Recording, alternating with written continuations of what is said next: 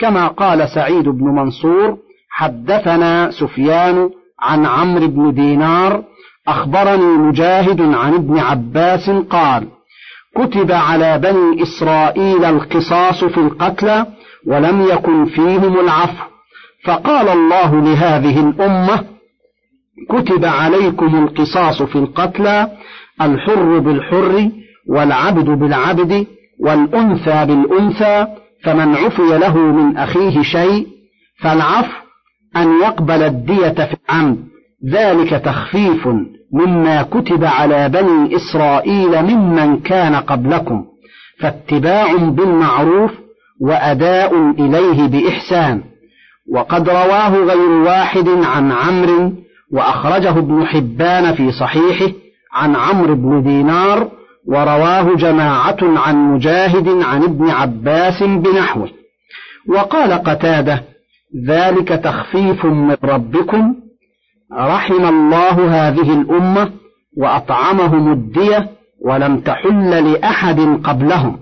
فكان أهل التوراة إنما هو القصاص وعفو ليس بينهم أرش وكان أهل الإنجيل إنما هو عفو أمروا به وجعل لهذه الأمة القصاص والعفو والأرش. وهكذا روي عن سعيد بن جبير ومقاتل بن حيان والربيع بن أنس نحو هذا. وقوله فمن اعتدى بعد ذلك فله عذاب أليم. يقول تعالى فمن قتل بعد أخذ الدية أو قبولها فله عذاب من الله أليم موجع شديد. وهكذا روي عن ابن عباس ومجاهد وعطاء وعكرمة والحسن وقتادة والربيع بن أنس والسدي ومقاتل بن حيان أنه هو الذي يقتل بعد أخذ الدية كما قال محمد بن إسحاق عن الحارث بن فضيل عن سفيان ابن أبي العوجاء عن أبي شريح الخزاعي أن النبي صلى الله عليه وسلم قال من أصيب بقتل أو خبل فإنه يختار إحدى ثلاث إما أن يقتص وإما أن يعفو وإما أن يأخذ الدية فإن أراد الرابعة فخذوا على يديه ومن اعتدى بعد ذلك فله نار جهنم خالدا فيها. رواه أحمد. وقال سعيد بن أبي عروبة عن قتادة عن الحسن عن سمرة قال قال رسول الله صلى الله عليه وسلم لا أعافي رجلا قتل بعد أخذ الدية. يعني لا أقبل منه الدية بل أقتله. وقوله ولكم في القصاص حياة يقول تعالى وفي شرع القصاص لكم وهو قتل القاتل حكمة عظيمة وهي بقاء النهج وصونها لأنه إذا علم القاتل أنه يقتل انكف عن صنيعه فكان في ذلك حياة للنفوس وفي الكتب المتقدمة القتل أنفى للقتل فجاءت هذه العبارة في القرآن أفصح وأبلغ وأوجز. ولكم في القصاص حياة. قال أبو العالية جعل الله القصاص حياة. فكم من رجل يريد أن يقتل فتمنعه مخافة أن يقتل. وكذا روي عن مجاهد وسعيد بن جبير وأبي مالك والحسن وقتادة والربيع بن أنس ومقاتل بن حيان. يا أولي الألباب لعلكم تتقون. يقول يا أولي العقول والأفهام والنهى لعلكم تنزجرون. وتتركون محارم الله ومآثمه. والتقوى اسم جامع لفعل الطاعات وترك المنكرات. كتب عليكم إذا حضر أحدكم الموت إن ترك خيرا الوصية للوالدين والأقربين بالمعروف حقا على المتقين فمن بدله بعدما سمعه فإنما إثمه على الذين يبدلونه إن الله سميع عليم. فمن خاف من موص جنفا أو إثما فأصلح بينهم فلا إثم عليه إن الله غفور رحيم. اشتملت هذه الآية الكريمة على الأمر بالوصية للوالدين والأقربين. وقد كان ذلك واجبا على أصح القولين قبل نزول آية المواريث. فلما نزلت آية الفرائض نسخت هذه وصارت المواريث المقدرة فريضة من الله يأخذها أهلوها حتما من غير وصية ولا تحمل منة الموصى. ولهذا جاء في الحديث الذي في السنن وغيرها عن عمرو بن خارجة قال سمعت رسول الله صلى الله عليه وسلم يخطب وهو يقول إن الله قد أعطى كل ذي حق حقه فلا وصية لوارث. وقال الإمام أحمد حدثنا إسماعيل بن إبراهيم ابن علبة عن يونس بن عبيد عن محمد بن سيرين قال جلس ابن عباس فقرأ سورة البقرة حتى أتى هذه الآية إن ترك خيرا الوصية للوالدين والأقربين. فقال نسخت هذه الآية. وكذا رواه سعيد بن منصور عن هشيم عن يونس به ورواه الحاكم في مستدركه وقال صحيح على شرطهما. وقال علي بن أبي طلحة عن ابن عباس في قوله الوصية للوالدين والأقربين.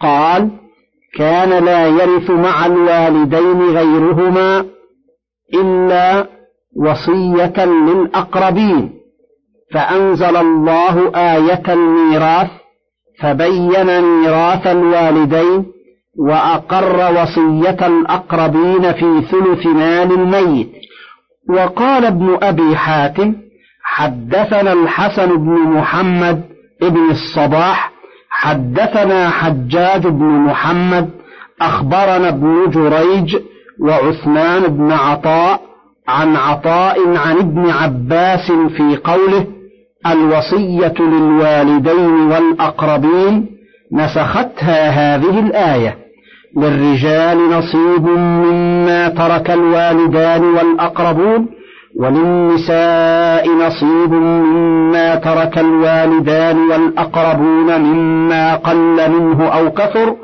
نصيبا مفروضا. ثم قال ابن أبي حاتم وروي عن ابن عمر وأبي موسى وسعيد بن المسيب والحسن ومجاهد وعطاء وسعيد بن جبير ومحمد بن سيرين وعكرمة وزيد بن أسلم والربيع بن أنس وقتادة والسدي ومقاتل بن حيان وطاووس وإبراهيم النخعي وشريح والضحاك والزهري أن هذه الآية منسوخة نسختها آية الميراث.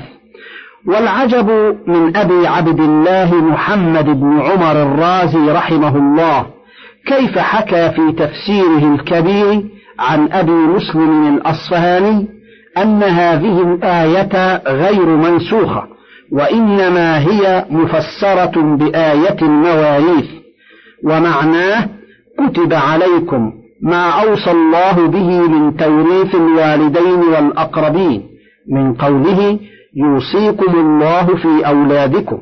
قال وهو قول أكثر المفسرين والمعتبرين من الفقهاء. قال ومنهم من قال إنها منسوخة في من يرث ثابتة في من لا يرث. وهو مذهب ابن عباس والحسن ومسروق وطاووس والضحاك ومسلم بن يسار والعلاء بن زياد. قلت وبه قال أيضا سعيد بن جبير والربيع بن أنس وقتادة ومقاتل بن حيان. ولكن على قول هؤلاء لا يسمى هذا نسخا في اصطلاحنا المتأخر. لأن آية المواريث إنما رفعت حكم بعض أفراد ما دل عليه عموم آية الوصاية لأن الأقربين أعم ممن يرث ومن لا يرث فرفع حكم من يرث بما عين له وبقي الآخر على ما دلت عليه الآية الأولى. وهذا إنما يتأتى على قول بعضهم. أن الوصاية في ابتداء الإسلام إنما كانت ندبا حتى نسخت. فأما من يقول إنها كانت واجبة وهو الظاهر من سياق الآية فيتعين أن تكون منسوخة بآية الميراث كما قاله أكثر المفسرين والمعتبرين من الفقهاء. فإن وجوب الوصية للوالدين والأقربين الوارثين منسوخ بالإجماع بل منهي عنه للحديث المتقدم. إن الله قد أعطى كل ذي حق حقه فلا وصية لوارث. فآية الميراث حكم مستقل ووجوب من عند الله لأهل الفروض والعصبات. رفع بها حكم هذه بالكلية. بقي الأقارب الذين لا ميراث لهم يستحب له أن يوصي لهم من الثلث استئناسا بآية الوصية وشمولها. ولما ثبت في الصحيحين عن ابن عمر قال قال رسول الله صلى الله عليه وسلم ما حق امرئ مسلم له شيء يوصى فيه يبيت ليلتين إلا ووصيته مكتوبة عنده. قال ابن عمر ما مرت علي ليلة منذ سمعت رسول الله صلى الله عليه وسلم يقول ذلك إلا وعندي وصيتي. والآيات والأحاديث بالأمر ببر الأقارب والإحسان إليهم كثيرة جدا.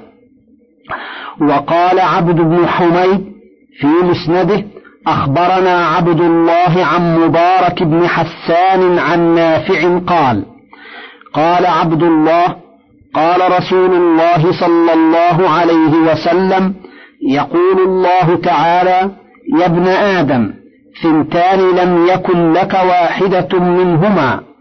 جعلت لك نصيبا في مالك حين أخذت بكرمك لأطهرك به وأزكيك وصلاة عبادي عليك بعد انقضاء أجلك.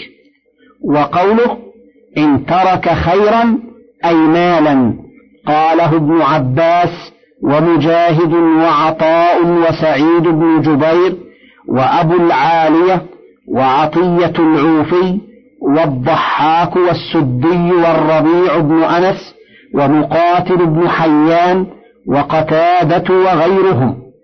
ثم منهم من قال الوصية مشروعة سواء قل المال أو كثر كالوراثة. ومنهم من قال إنما يوصي إذا ترك مالا جليلا. ثم اختلفوا في مقداره.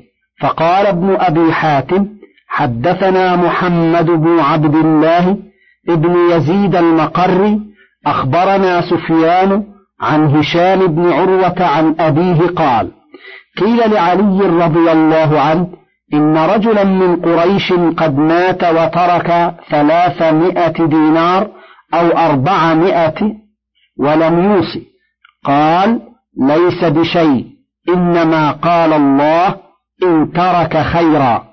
وقال أيضا وحدثنا هارون بن إسحاق الهمداني حدثنا عبدة يعني ابن سليمان عن هشام بن عروة عن أبيه أن عليا دخل على رجل من قومه يعود فقال له أوصي؟ فقال له علي إنما قال الله إن ترك خيرا الوصية إنما تركت شيئا يسيرا فاتركه لولدك.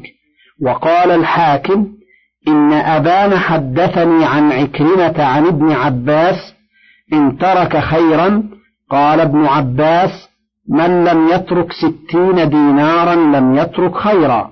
قال الحاكم قال طاووس لم يترك خيرا من لم يترك ثمانين دينارا.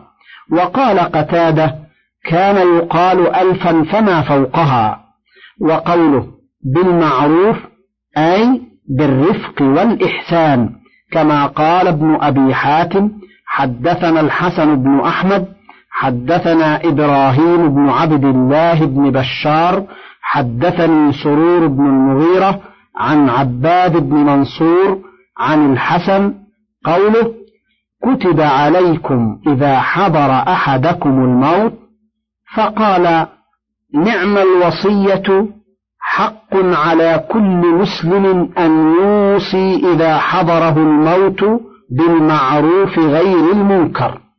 والمراد بالمعروف أن يوصي لأقربيه وصية لا تجحف بورثته من غير إسراف ولا تقتير.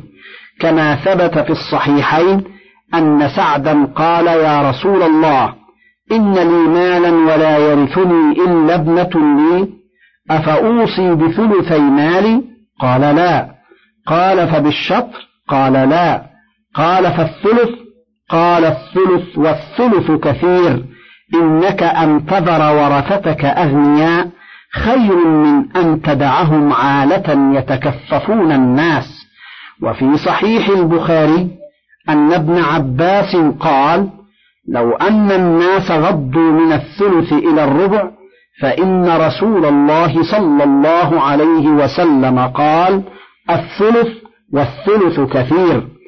وروى الإمام أحمد عن أبي سعيد مولى بني هاشم عن زياد بن عتبة بن حنظلة سمعت حنظلة ابن جذيم بن حنيفة أن جده حنيفة أوصى ليتيم في حجره بمئة من الإبل. فشق ذلك على بنيه فارتفعوا إلى رسول الله صلى الله عليه وسلم فقال حنيفة إني أوصيت ليتيم لي بمئة من الإبل كنا نسميها المطية.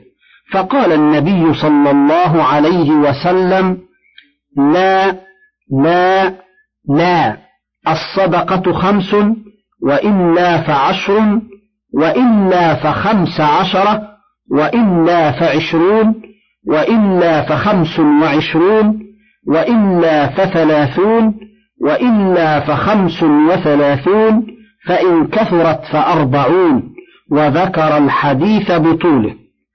وقوله فمن بدله بعدما سمعه فإنما إثمه على الذين يبدلونه إن الله سميع عليم. يقول تعالى فمن بدل الوصية وحرفها فغير حكمها وزاد فيها أو نقص ويدخل في ذلك الكتمان لها بطريق الأولى. فإنما إثمه على الذين يبدلونه قال ابن عباس وغير واحد وقد وقع أجر الميت على الله وتعلق الإثم بالذين بدلوا ذلك. إن الله سميع عليم أي قد اطلع على ما أوصى به الميت وهو عليم بذلك وبما بدلهم يوصى إليهم. وقوله تعالى فمن خاف من موص جنفا أو إثما قال ابن عباس وأبو العالية ومجاهد والضحاك والربيع بن أنس والسدي الجنف الخطأ وهذا يشمل أنواع الخطأ كلها بأن زادوا وارثا بواسطة أو وسيلة كما إذا أوصى ببيعة الشيء الفلاني محاباة أو أوصى لابن بنت ابنته ليزيدها أو نحو ذلك من الوسائل. إما مخطئا غير عامد بل بطبعه وقوة شفقته من غير تبصر أو متعمدا آثما في ذلك. فللوصي والحالة هذه أن يصلح القضية ويعدل في الوصية على الوجه الشرعي ويعدل عن الذي أوصى به الميت إلى ما هو أقرب الأشياء إليه وأشبه الأمور به جمعا بين مقصود الموصي والطريق الشرعي. وهذا الإصلاح والتوفيق ليس من التبديل في شيء ولهذا عطف هذا فبينه على النهي عن ذلك ليعلم أن هذا ليس من ذلك بسبيل والله أعلم. وقد قال ابن أبي حاتم حدثنا العباس بن الوليد بن نزيد قراءة أخبرني أبي عن الأوزاعي قال الزهري حدثني عروة عن عائشة عن النبي صلى الله عليه وسلم أنه قال يرد من صدقة الجانف في حياته ما يرد من وصية المجنف عند موته. وهكذا رواه أبو بكر بن مردويه من حديث العباس بن الوليد به. قال ابن أبي حاتم وقد أخطأ فيه الوليد بن نزيد وهذا الكلام إنما هو عن عروة فقط. وقد رواه الوليد بن مسلم عن الأوزاعي فلم يجاوز به عروة. وقال ابن مردويه أيضا حدثنا محمد ابن أحمد ابن إبراهيم حدثنا إبراهيم بن يوسف حدثنا هشام بن عمار حدثنا عمر بن المغيرة عن داود بن أبي هند عن عكرمة عن ابن عباس عن النبي صلى الله عليه وسلم قال الجنف في الوصية من الكبائر وهذا في رفعه أيضا نظر.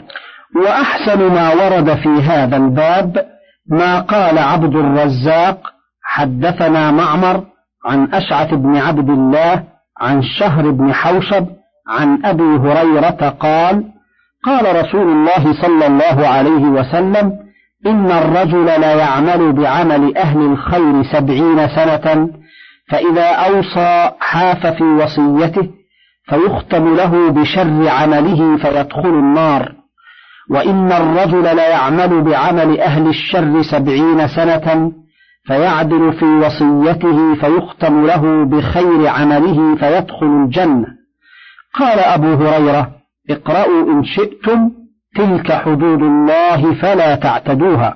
الآية يا أيها الذين آمنوا كتب عليكم الصيام كما كتب على الذين من قبلكم لعلكم تتقون. أياما معدودات فمن كان منكم مريضا أو على سفر فعدة من أيام أخر وعلى الذين يطيقونه فدية طعام مسكين فمن تطوع خيرا فهو خير له وأن تصوموا خير لكم إن كنتم تعلمون. يقول تعالى مخاطبا للمؤمنين من هذه الأمة وآمرا لهم بالصيام وهو الإمساك عن الطعام والشراب والوقاع بنية خالصة لله عز وجل لما فيه من زكاة النفوس وطهارتها وتنقيتها من الأخلاق الرديئة والأخلاق الرذيلة. وذكر أنه كما أوجبه عليهم فقد أوجبه على من كان قبلهم فلهم فيه أسوة وليجتهد هؤلاء في أداء هذا الفرض أكمل مما فعله أولئك. كما قال تعالى لكل جعلنا منكم شرعة ومنهاجا ولو شاء الله لجعلكم أمة واحدة ولكن ليبلوكم فيما آتاكم فاستبقوا الخيرات. الآية.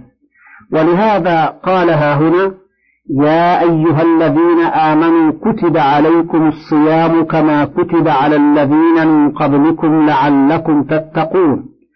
لأن الصوم فيه تزكية للبدن وتضييق لمسالك الشيطان ولهذا ثبت في الصحيحين يا معشر الشباب من استطاع منكم الباءة فليتزوج ومن لم يستطع فعليه بالصوم فإنه له وجاء. ثم بين مقدار الصوم وأنه ليس في كل يوم لئلا يشق على النفوس فتضعف عن حمله وأدائه بل في أيام معدودات. وقد كان هذا في ابتداء الإسلام يصومون من كل شهر ثلاثة أيام ثم نسخ ذلك بصوم شهر رمضان كما سيأتي بيانه. وقد روي أن الصيام كان أولا كما كان عليه الأمم قبلنا من كل شهر ثلاثة أيام. عن معاذ وابن مسعود وابن عباس وعطاء وقتادة والضحاك بن مزاحم وزاد لم يزل هذا مشروعا من زمان نوح إلى أن نسخ الله ذلك بصيام شهر رمضان. وقال عباد بن منصور عن الحسن البصري يا أيها الذين آمنوا كتب عليكم الصيام كما كتب على الذين من قبلكم لعلكم تتقون أياما معدودات. فقال نعم والله لقد كتب الصيام على كل أمة قد خلت كما كتبه علينا شهرا كاملا وأياما معدودات عددا معلوما وروي عن السدي نحوه وروى ابن أبي حاتم من حديث أبي عبد الرحمن المقري حدثني سعيد بن أبي أيوب حدثني عبد الله بن الوليد عن أبي الربيع رجل من أهل المدينة عن عبد الله بن عمر قال قال رسول الله صلى الله عليه وسلم صيام رمضان كتبه الله على الأمم قبلكم. في حديث طويل اختصر منه ذلك. وقال أبو جعفر الرازي عن الربيع بن أنس عمن حدثه عن ابن عمر قال أنزلت كتب عليكم الصيام كما كتب على الذين من قبلكم. كتب عليهم إذا صلى أحدهم العتمة ونام حرم عليه الطعام والشراب والنساء إلى مثلها. قال ابن أبي حاتم وروي عن ابن عباس وأبي العالية وعبد الرحمن بن أبي ليلى ومجاهد وسعيد بن جبير ومقاتل بن حيان والربيع بن أنس وعطاء الخراساني نحو ذلك. وقال عطاء الخراساني عن ابن عباس كما كتب على الذين من قبلكم يعني بذلك أهل الكتاب. وروي عن الشعبي والسدي وعطاء الخراساني مثله. ثم بين حكم الصيام على ما كان عليه الأمر في ابتداء الإسلام فقال فمن كان منكم مريضا أو على سفر فعدة من أيام أخر. أي المريض والمسافر لا يصومان في حال المرض والسفر لما في ذلك من المشقة عليهما. بل يفطران ويقضيان بعدة ذلك من أيام أخر. وأما الصحيح المقيم الذي يطيق الصيام فقد كان مخيرا بين الصيام وبين الإطعام. إن شاء صام وإن شاء أفطر وأطعم عن كل يوم مسكينا. فإن أطعم أكثر من مسكين عن كل يوم فهو خير وإن صام فهو أفضل من الإطعام. قاله ابن مسعود وابن عباس ومجاهد وطاووس ومقاتل بن حيان وغيرهم من السلف. ولهذا قال تعالى وعلى الذين يطيقونه فدية طعام مسكين فمن تطوع خيرا فهو خير له وأن تصوموا خير لكم إن كنتم تعلمون. من فضلك تابع بقية المادة.